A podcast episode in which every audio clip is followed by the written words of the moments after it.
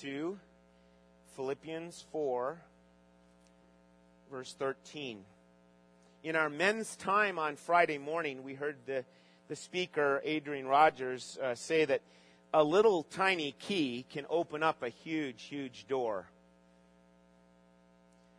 And that's what we have here this morning uh, the picture of one little phrase that maybe, quite honestly, for most of you who are Christians, it, it might be your very favorite verse. and uh, here this morning, we are looking at Philippians 4, verse 13. But before we look into that, that one verse, I want to just remind you of how we got this started with this series, this study about how to stand firm in the Lord. I'm going to read to you this quote again that I read at the very start when we started this series uh, uh from Rick Holland. He said, In internal struggles, emotional instability, upsetting doubts, these are really theological problems disguised as earthly troubles. Wrong thinking about Jesus and the salvation he offers will metastasize into a debilitating soul cancer. These disorders in our souls are directly related to our understanding or our misunderstanding of eternal life. And that's really important that we understand that um, because, again, you weigh it out in your own life. What's going on that's causing a lot of stress? And it's not just that you can, you know, quickly, you know, uh, drop a, a, t- a spiritual tablet in the glass of water and, and drink it and be done with the stress. That's not the issue. But there's, there's all sorts of stress in our lives, all sorts of issues that we deal with, difficulties, trials, troubles. And God, in His infinite wisdom, has given us the Word of God. For those who are believers in Jesus Christ, you have the Spirit of God within you, and we have the Word of God that the Spirit of God illuminates to our lives so that we then can apply these things and see what God does. And see what God does in working through these stress issues and these difficulties. As long as we will apply it. And that's where I'm at. I can say, well, I know these things, but if I don't take it and then apply it, it doesn't do my it doesn't do a whole lot of good just to know it. I got to apply it. And that's where we're at really with this whole study in Philippians 4. You know, we sang about it. The um, got, by the way, I, I got a new remote. I'm getting used to it, and we'll move it. See, you don't know what I deal with with right, Chris? yeah. No, this is a new one. um, we just need to get that off the screen. We'll let the guys do that. Sorry. Thank you. I love it when they say that. You got it. we'll get through this. Uh, okay. All right. So, um, we have uh, we have remedy number one in Jesus Christ with the issues that we're dealing with. If we'll just trust Jesus Christ, but then specifically, we get into a passage like Philippians four and many many other passages that all you need to do, Christian, is put it into action. Do it. Be a doer of the word and watch what God will do. And guess what? You will see more and more growth. And you'll see God's hand upon your life. And that's exciting. That's what we want. And um, so, this whole idea of, you know, we talk about how to stand firm, and you can get all sorts of other uh, messages that you can listen to on the radio or on the internet or on the television. And you get all these how to this and how to that. And it really comes down to what we're going to talk about today. When the two worlds meet, I can do all things through Christ who gives me strength. And that's, that's where uh, the collision is supposed to happen. Your life giving way and yielding and submitting to the Lord Jesus Christ in your life. And again, what I said earlier is not to imply that all your troubles will be vanished. No, you will go through troubles because we've been reading about it. Paul has been saying it. Okay? But what I, what I want to do is talk about this whole issue of the foundations of contentment because that's where he opened up the door. The door got opened up when he said, I've learned the secret of being content. And contentment starts if you want to follow along in your outline, here's what we've got in the outline. There's a lot of stuff in the outline today, but don't fear. A lot of this will go quickly here, especially this front page in your outline in the bulletin if you'd like to follow along. This contentment, this peace in your heart starts when Jesus is my Savior King. Can you say that in your heart? When no one else is looking, can you say, Jesus is my Savior King. Can you say that? And then it doesn't stop there.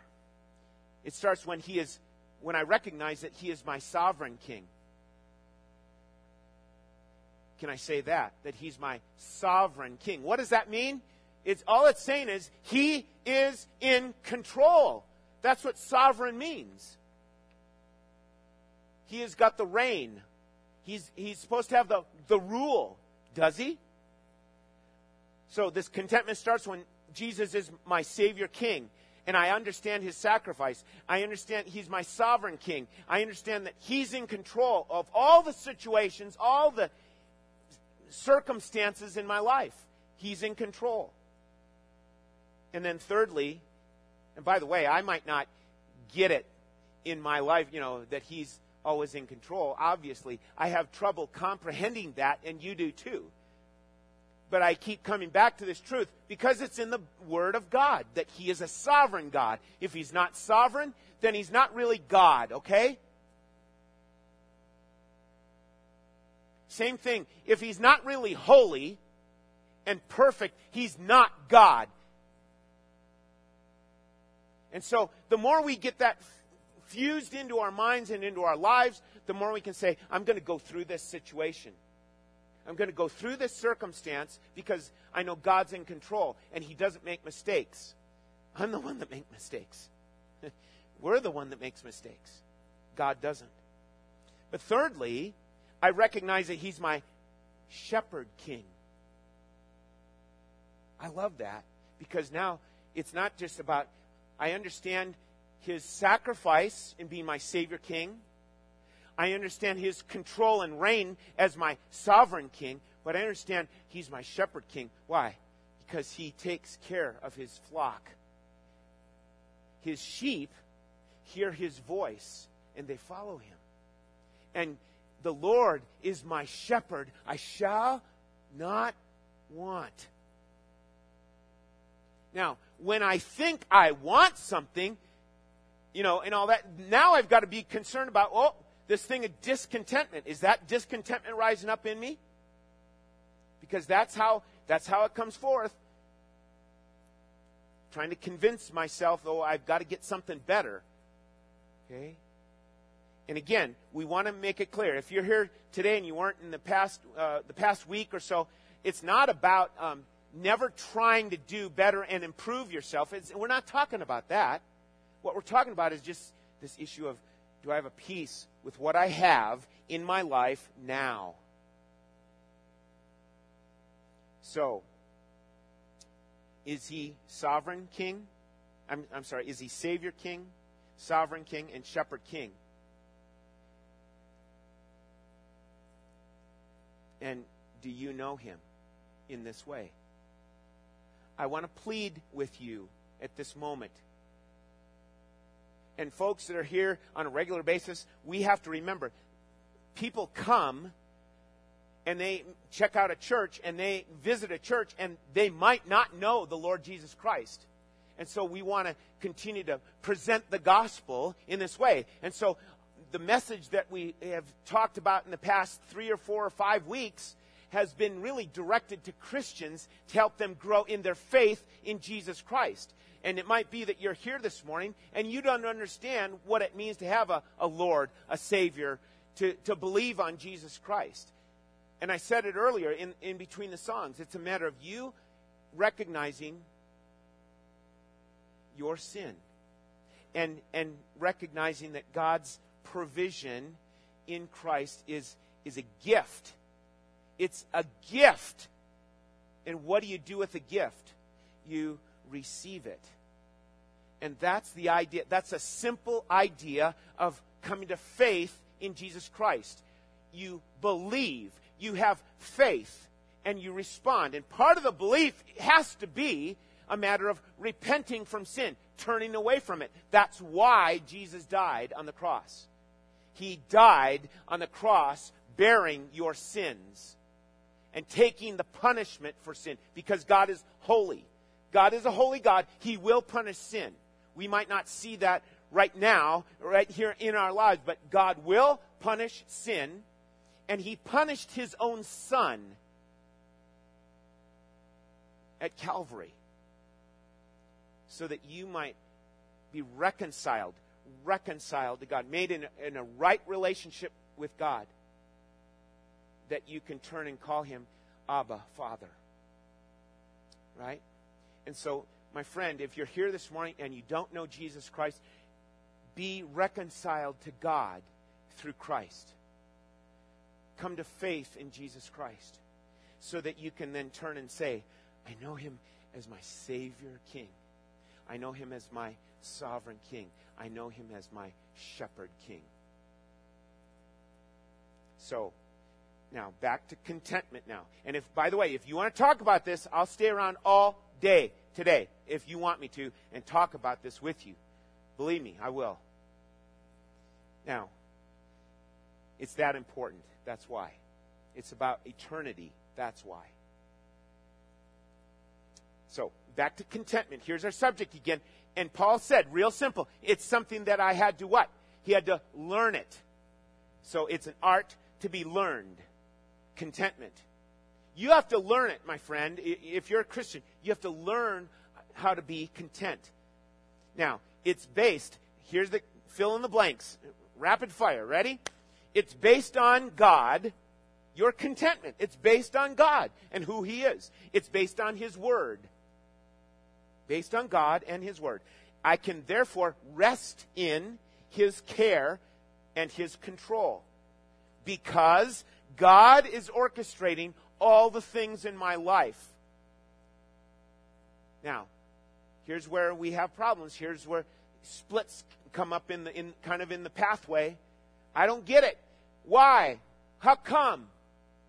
And I don't quite track along with what God's trying to do in my life because I look at the situation or the circumstance and I get my focus on that rather than on my sovereign king, my shepherd king. So I want to keep my eyes on him. And what is he doing this for? God is orchestrating all things in my life to produce success for me.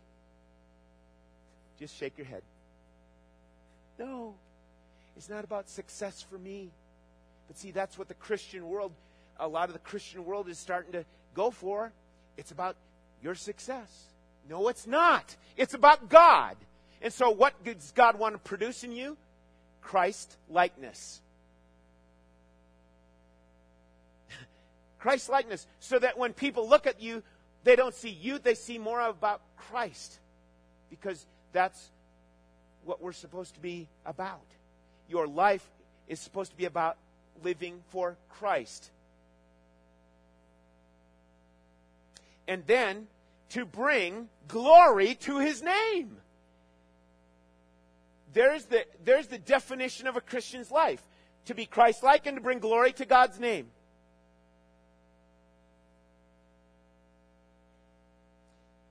Okay, now, contentment is the sense of Here's the next fill in the blank. Contentment is a sense of satisfaction. That's what it gets down to. Because I am in Christ. Contentment is the sense of satisfaction because I am in Christ. Turn to John chapter 6. Keep your finger there in Philippians. We'll come back to it. But turn to John chapter 6. Jesus talked about this very thing satisfaction because I am in Christ. John chapter 6.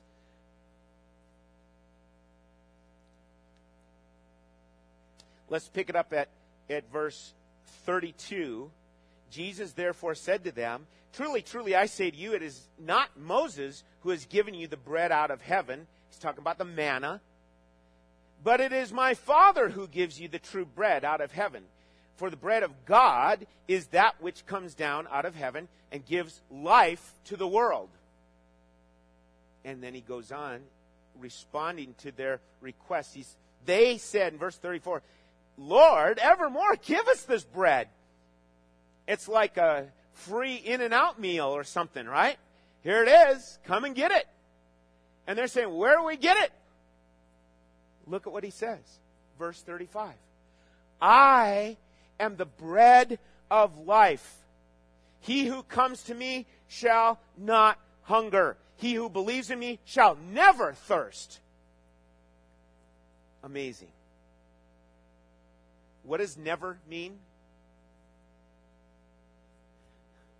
Thank you. It means never. And Christ said that about himself. What kind of an insane person would say that?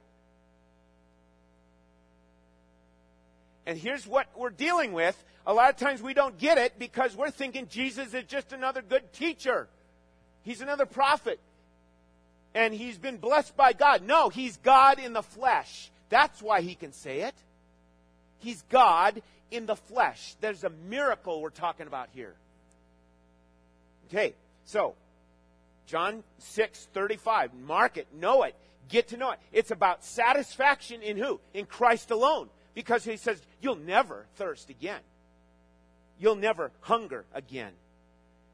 So Jesus' message is it's your deepest hunger or thirst, and it's not guess what? It's not being filled by anything this world gives.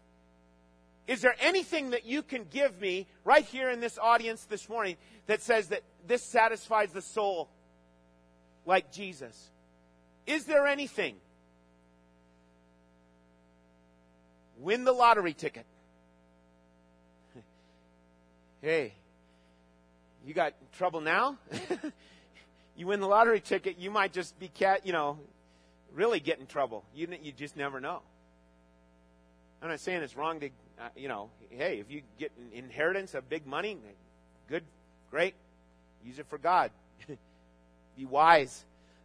But is there anything else, anything at all, ever, that can match up to the satisfaction of, of that Jesus Christ offers? And yet, what are we trying to do? What do I do? What do you do? How many times do I go after and chase after other things thinking that I'll find satisfaction in it? And you know what that is? There's a definition of my youth. There's a definition maybe of your youth. Right? Because in our youth, we, we chased after all sorts of things because why? It's, it's, it's such a w- wonderful world. Look at all the things we can enjoy. But Christ is saying, no, it is your thirst, your hunger is filled, is quenched in Jesus Himself, and there's nothing else that compares to it.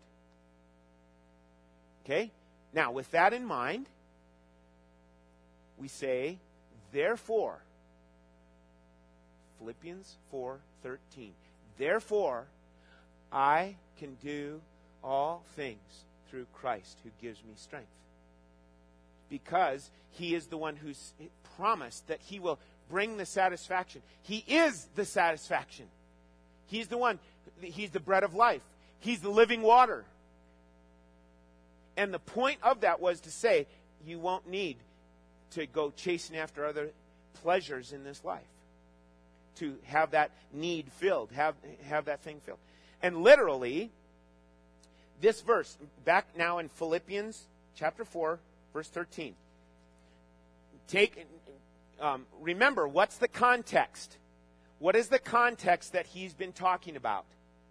He's been saying, um, okay, here's, here's the peace of God that surpasses all comprehension. And here's what you think about. Verse 8 whatever is true, honorable, right, pure, lovely, good repute. If there's any excellence, anything worthy of praise, let your mind dwell on these things. And what you've learned and received and heard and seen in me, practice these things. Then he says, I want to thank you for your gift. And then he says, Not that I had any need, because I've learned the secret of contentment. Okay? And that's what he brings us to now. And so, the, in the context of this chapter, he's really talking about, um, in, in the previous two verses, he's talking about things. The things, situations, circumstances. That's what he's talking about. And so, literally, if you take the Greek language of this one verse, verse 13, and kind of picked it apart and, and just said, what's first and, and what's next? The verse starts with this. Literally, it's in your bulletin. In all things. That's the emphasis that he starts with, saying, here's, here's what's kind of first in his thinking. In all things, therefore, I, and here's what you fill in the blank with I continue to be strong. That's the verb. I continue to be strong. All right? By the one empowering me. So that's how we can transliterate Philippians 4 13. In all things, I continue to be strong by the one empowering me. Now, that doesn't mean um, what a lot of people get to thinking like, you know, um, here's, here's this verse on my little bracelet reminding me you know, Philippians 4:13, there it is. Now, is that it, it's like sometimes people get to thinking like it's a little magic little, you know, formula. just just say Philippians 4:13 and voila. No, it's not designed in that kind of sense. Because what's the context? The context is here's these circumstances, here's these situations. Okay? By the way, I want to read this to you from um, a portion of Hudson Taylor. Hudson Taylor, missionary to China, okay? Hudson Taylor received a letter that really kind of caught his attention regarding the adequacy of Christ. And he responded with this Hudson Taylor. He says, It is not by trusting my own faithfulness but by looking away to the faithful one.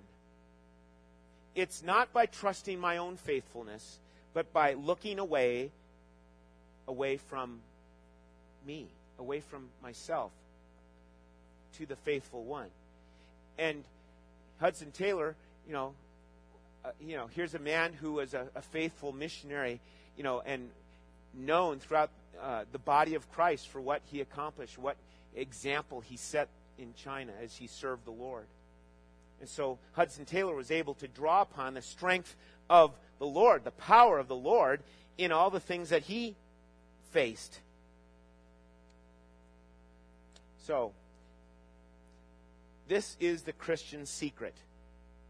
Okay? At the bottom of your outline, front page, this is the Christian's secret. It's the growing Christian's testimony because they're relying on Christ in every situation. Okay? Paul's secret, it's kind of funny because it's not a secret. It's right here.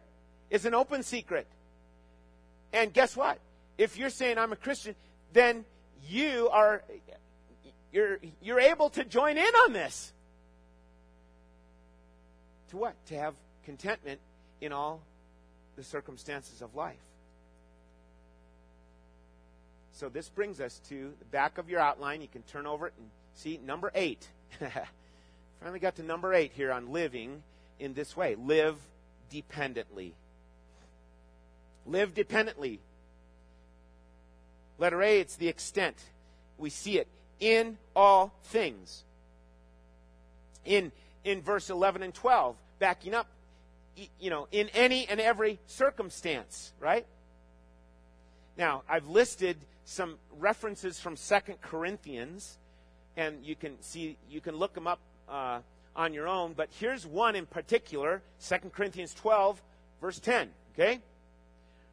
For the sake of Christ, then, I am content with weaknesses, insults, hardships, persecutions, calamities. For when I am weak, then I am strong.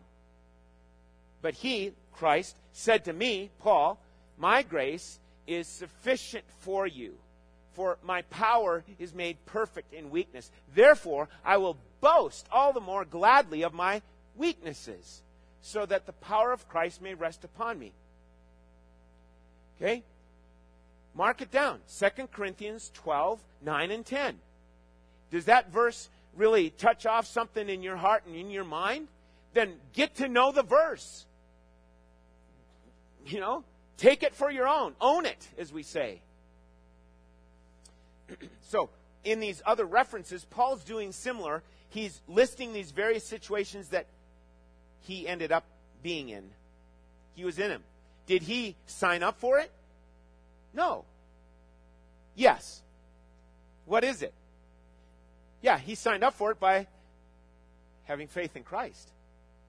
Because we forget it. In our world, we forget about the suffering, listen, the suffering that they went through back in those days.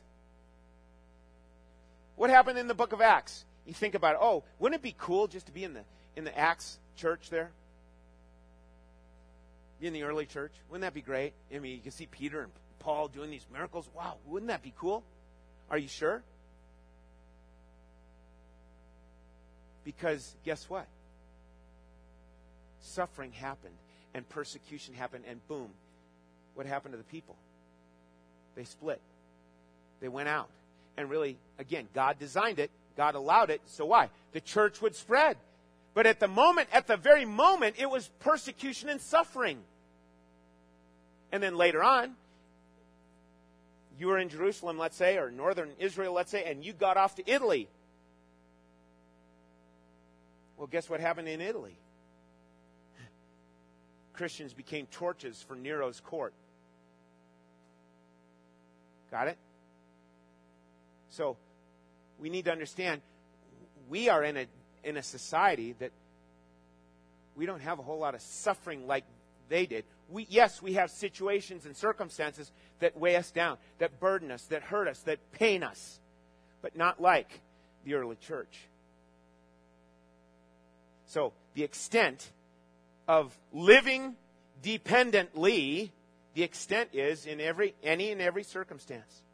Letter B, it's this, here's the source. The source is is Christ. And what does Christ bring? Christ brings strength.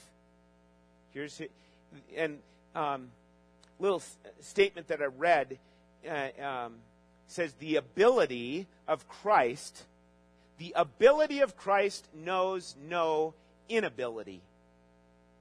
The ability of Christ knows no inability. Um, under the source is the provision. What is that? There's the strength that's provided for today. Strength for today, bright hope for tomorrow. That's the provision that you have, Christian. Strength for today. Strength in time of need. Then underneath that is it's not only the provision, but it's the provider. And I, I listed Psalm 23 and other passages, and I want to show you this one Psalm 121. Let's read it together. Ready? Psalm, uh, we'll read it together, but don't worry about the verses because we're reading the whole psalm. It's all up here. Psalm 121. Lift up your heads and read it with me. Ready? I lift up my eyes. From where does my help come? My help comes from the Lord who made heaven and earth. He will not let your foot be moved. He who keeps you will not slumber. Behold, he who keeps Israel will neither slumber nor sleep. The Lord is your keeper. The Lord is your shade on your right hand. The sun shall not strike you by day, nor the moon by night. The Lord will keep you from all evil. He will keep your life. The Lord will keep your going out and your coming in from this time forth and forevermore. Psalm 121. I tell you, if you're having struggles with having a peace with the circumstances that you're facing in life, you take time you take time in Psalm 121 and what are you going to see? You're going to see the one who n- neither sleeps nor slumbers and he watches over his people Israel. That's in the psalm, but we know that Christ now he's become our Messiah. He's our savior king. And I can say I can say Woody Swenson in that psalm. God watches over Woody Swenson. God watches over his children. Okay? There's other references there under the provider. Under letter 8b, the provision is the strength for today. The provider, it's listed here in these verses.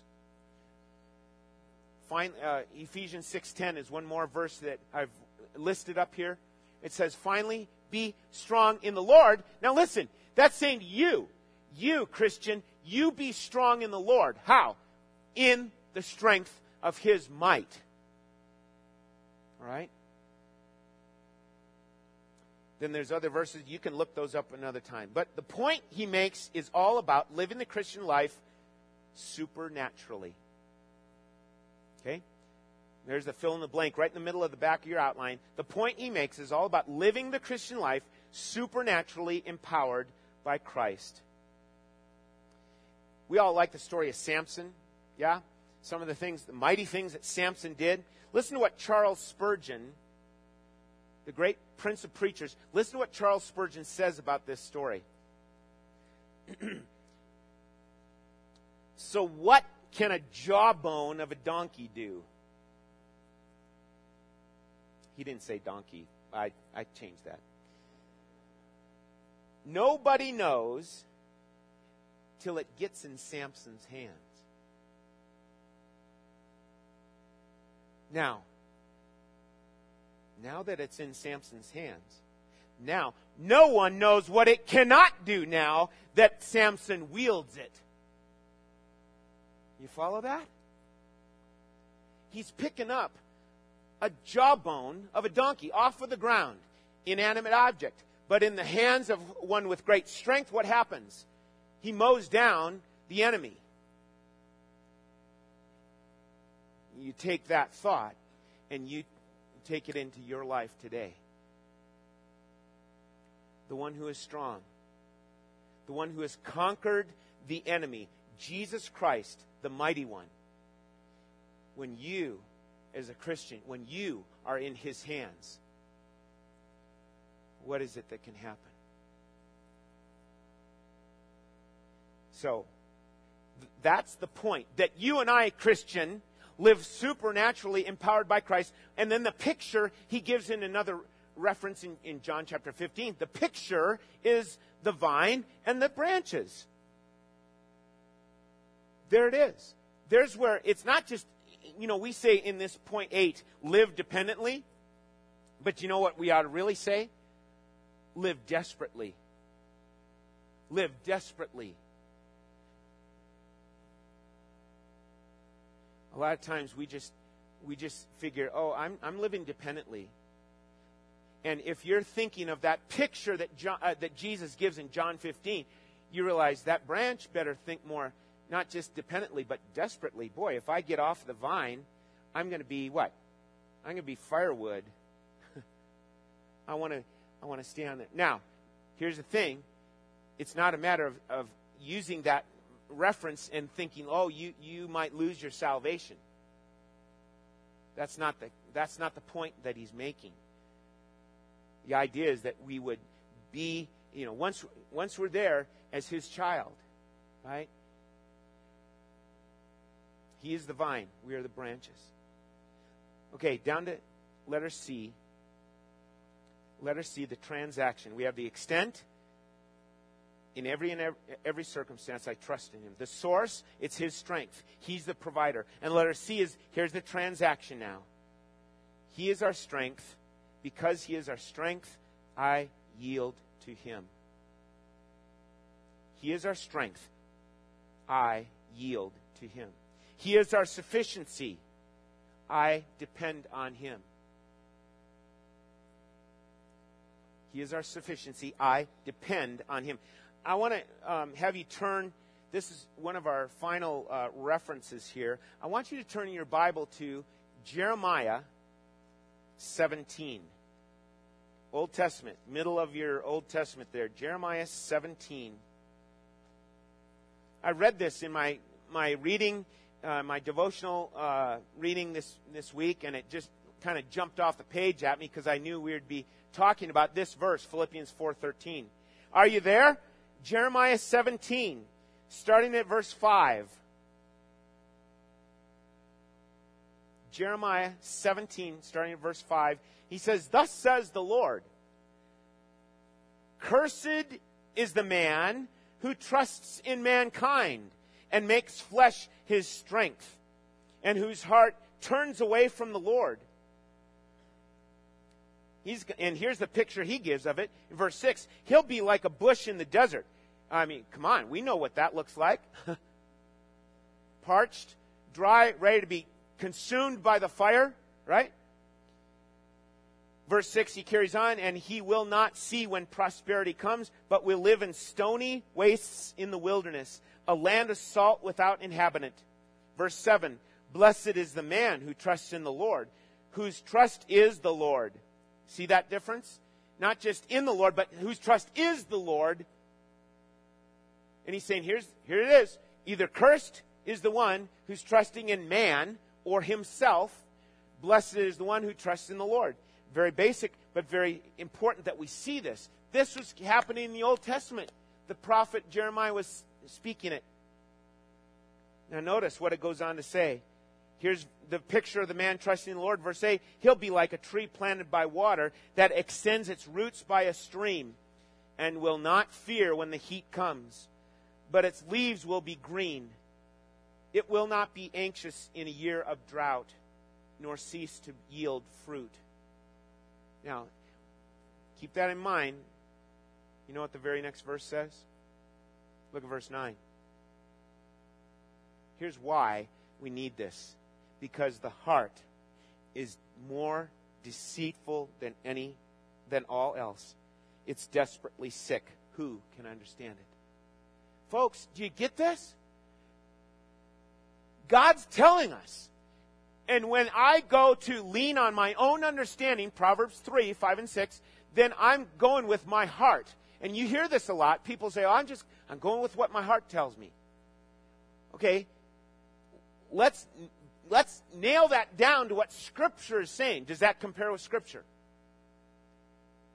We got to be careful because many teachers out there are saying, just go with what your heart tells you. But the Bible says the heart is desperately wicked. Who can understand it? And what, why is it, why is it stated that way? Desperate, deceitful than all else, desperately sick. Why, why is it talked that way? I mean, look at us. I mean, we're nice people, right? We're good people, right? But at the heart of it, you and I are rebels against God. Except for Jesus Christ. Except for Jesus Christ coming and rescuing you and giving you his spirit. Okay. Right. So, back to uh, the outline here. Here's the transaction regarding Philippians 4:13. I can do all things through Christ who gives me strength. He is our strength. I yield to him. He is our sufficiency. I depend on him. And he is, by the way, if he's my strength, if he's my sufficiency, then guess what? Third one, he is my satisfaction. He is my satisfaction. Gets back to what he said in John 6 35. And therefore, if he is our satisfaction, what's the response? I treasure him. I treasure him. That's what we say when we come to worship. We say we, we worship him. Is that really true? Or are you just following along on a routine? I get caught in routines. We all get caught. We, we got to watch that. And so when we come to church, or when we go to a Bible study on the weeknights or whatever, let's let's ask God to prepare our hearts, to work in our hearts. So, he is our strength. I yield to him. He is our sufficiency. I depend on him. He is our, thirdly, satisfaction. I treasure him. Okay, now this last section on the outline, if you're looking at the outline, you can see that moment by moment, we live the exchanged life or the dependent life. We live that way. But guess what? The moment we lose sense of our need of Him to enable us to live a supernatural life is the moment we are vulnerable. You got that? The moment we think that, oh, I'm doing okay, everything's cool. See, that's the deceitful thing in it all. When things are really smooth sailing, then I, I end up thinking, oh, well, you know, God's really blessed. Everything's going okay. I don't need to worry. I'm, in fact, if I miss devotions or whatever, that's no big thing because everything's cool. How deceitful is that? Because then what happens is I start subtly trusting in my own self. You start trusting in your own self. And thus, are we content people? Really? No. Because we're latching on to ourselves now. So the moment by moment living the exchange life. And now this this final fill in the blank, you can take it home. Please take it home and start figuring it out. If it's the exchange life that I'm going to live, what do I have? And here's an example. I'll give you an example for the first one. My cares for his care. Oh, I like that. I'm going to exchange my cares, my burdens, my anxieties. I'm going to exchange that for His care and His comfort. Where does that come from? If you'll be studying the Word, it's 1 Timothy, uh, 1 Peter 5, verse 7. Casting what? Casting all your care, right? Casting all your care upon Him. For, why? For He careth for you. There you go. Here's power, Christian. You want power? There it is. He's caring for you. Now, there's other ones I've filled in, but I'm not going to tell you mine. You fill them in. And then when you fill them in, let's share them. Okay? Listen. Why did Paul, why do we say Paul led a victorious life? Because he let Christ rule and reign in his life. And that's where the struggle is. All too often, we're, we're trying to take the rule back, letting a dead, dead old man rule and reign in, a, in, a, in my life. The old flesh. Your old flesh. Why, why is that happening? That shouldn't be happening. Let's let the new man, here's Christ, put on the new man. Put off the old. Put on the new. Here's Christ. Let him lead and rule and reign in your life. But you can't just say, oh, yeah, I've been really encouraged. Guess what? You have to go figure out what that is by being in the Word. You've got to be in the Word to know what that means.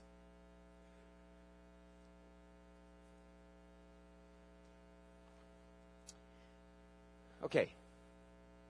One last illustration, all right? French scientists built up high in the mountains the world's largest solar furnace. Okay?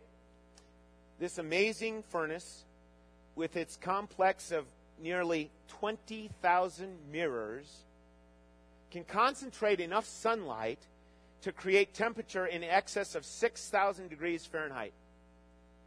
Oh, yeah. According to Time magazine, Anchored against a reinforced concrete office in a laboratory building, the huge concave mirror consists of 8,570 individual reflectors. For the furnace to operate efficiently, these 18 inch square mirrors must be precisely adjusted so that the light will converge exactly at the focal point, 59 feet in front of the giant reflector. Some of you have seen this, you know, th- not this particular one, but you've seen similar kinds of things. We, we uh, pass a place down in Southern California that has those, all those mirror things in the, in the desert, out in the desert. It's acres and acres of these mirror things. Solar energy right there. And it's like one of them is, is not quite set, and you get you, you, you see it. You see a dark spot in the field of mirrors. Isn't that interesting? I don't think that one mirror that's a dark spot is creating heat with the rest of them. You follow me? Here's the thing when those mirrors are adjusted just right to the sun, what happens? Here's this, in this case, here's a focal point of energy. Uh, guess what? It only takes, he goes on to say, it takes only a minute for the powerful light from the reflector to cut through a fiery hole through 3 eighths inch thick steel plate. It takes a minute, according to this. Why? Concentrated reflection from the sun through there, through this apparatus. And so, when you and I are adjusted to the Son, the Lord Jesus, and then we, we are joining together with other believers, you know what? Is, you know, can, can you now say, I can do all things through Christ who strengthens me? Yeah, because there's an adjustment to the sun. I'm going to keep my eyes on the sun. No matter what the circumstances, I will keep my eyes on the sun.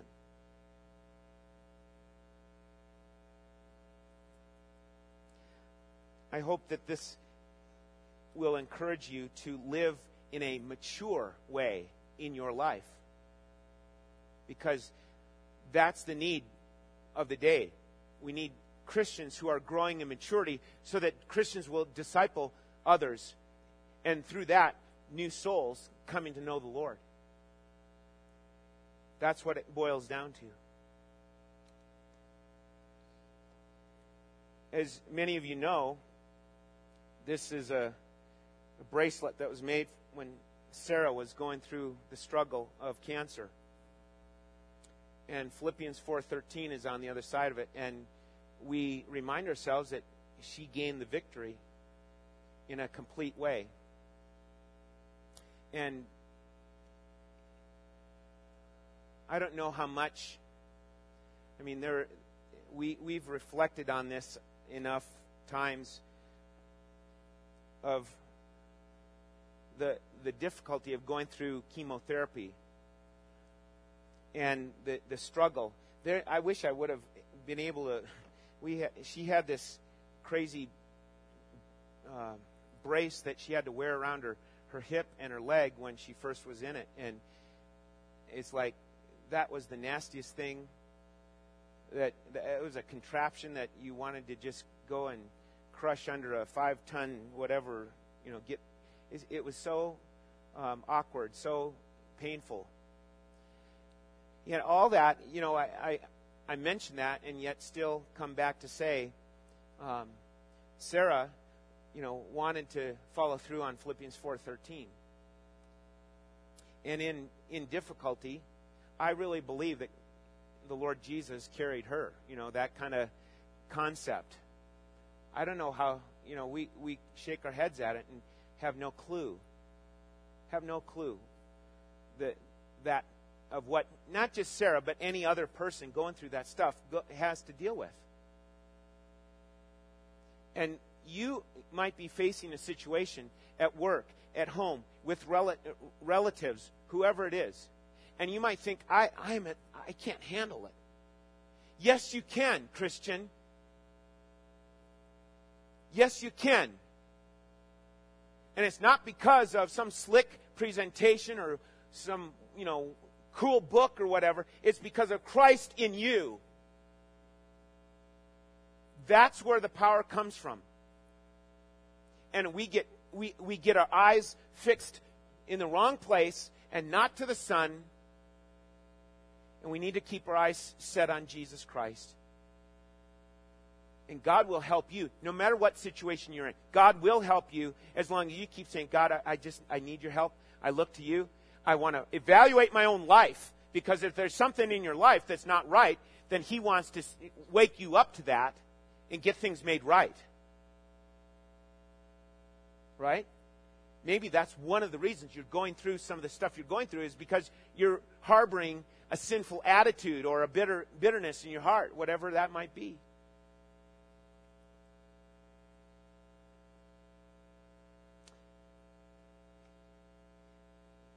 I'm Noreen, would you please get a hymnal here and and I want you to look at this hymn. It's 363. 363 in your hymnal. Now, before we stand and sing it and close, would you just look at this text? The text, the words? More love to thee, O Christ. More love to thee Hear thou the prayer I make on bended knee. This is my earnest plea. More love, O Christ, to thee. More love to thee. Look at verse 2. Look at it.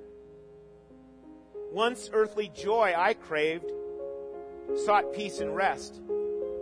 Now thee alone I seek. Give what is best. This is all my prayer shall be more love, O Christ, to thee. Then shall my latest breath whisper thy name, thy praise. This be the parting cry my heart shall raise. This still my prayer shall be. More love, O Christ, to thee. And at some places we can even say, instead of my prayer, my life. Is that your desire, my friend? Is that your desire? Your life? Let's stand. Let's sing it, and then we'll be done, okay?